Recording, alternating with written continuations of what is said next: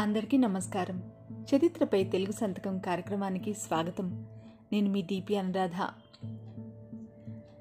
ప్రముఖ ఆర్కియాలజిస్ట్ ఈమన్ శివనాగిరెడ్డి గారు గోబద శాతవాహనుల గురించి కొన్ని వివరాలు తెలియచేశారు. కోటిలింగాల రాజు గోబద క్రీస్తు పూర్వం రెండో శతాబ్దికి చెందినవాడిని అలాగే శాతవాహనుల కాలపరిమితి రెండు వందల యాభై ఏళ్ళుగా ఆధునిక పరిశోధకులు రూఢి చేశారని ఆయన తెలియచేశారు. మా శ్రోతలకు తాజా సమాచారం అందజేసినందుకు ధన్యవాదాలు సార్. ఇక ఈ వారం అంశం శాతవాహనుల విశిష్ట సృష్టి అమరావతి శిల్పం. అమరావతి స్థూపంలోని శిల్పాలు రసమయ కళాఖండాలు. ఇక్కడ శిలాఖండం కళాఖండంగా రూపాంతరం చెందింది. అంటే శిల్పి తనలోని ప్రాణస్పందనను తిరిగి శిలలో ప్రాణప్రతిష్ఠ చేశాడన్నమాట. అందుకే అమరావతి శిల్పం అజరామరం అనన్య సామాన్యం. ప్రపంచంలోనే అతిపెద్ద హిందూ దేవాలయం అంకార్వాట్. కాంబోడియాలోని ఈ ఆలయంలో అనువనువు అద్భుతం.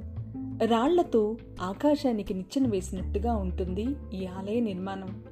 కానీ ఆంకార్ వాట్లోని ప్రతి శిల్పానికి ప్రేరణ మన తెలుగు నేలే.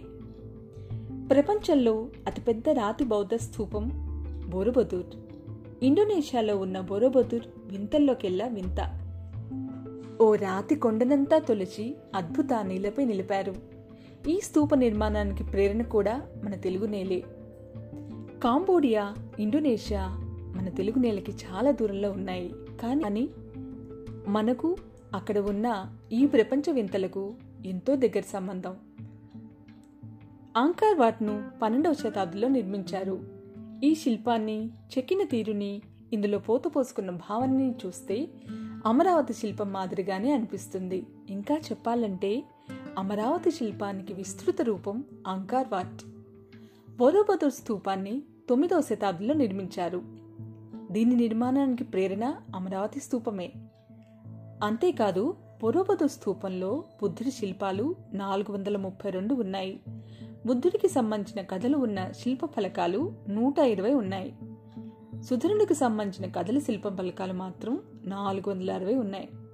ఈ సుధరుడు ఎవరు? ఎక్కడివాడు అంటే సుధనుడు ధాన్య కటకం అంటే నేటి అమరావతికి చెందిన వ్యాపారి కొడుకు.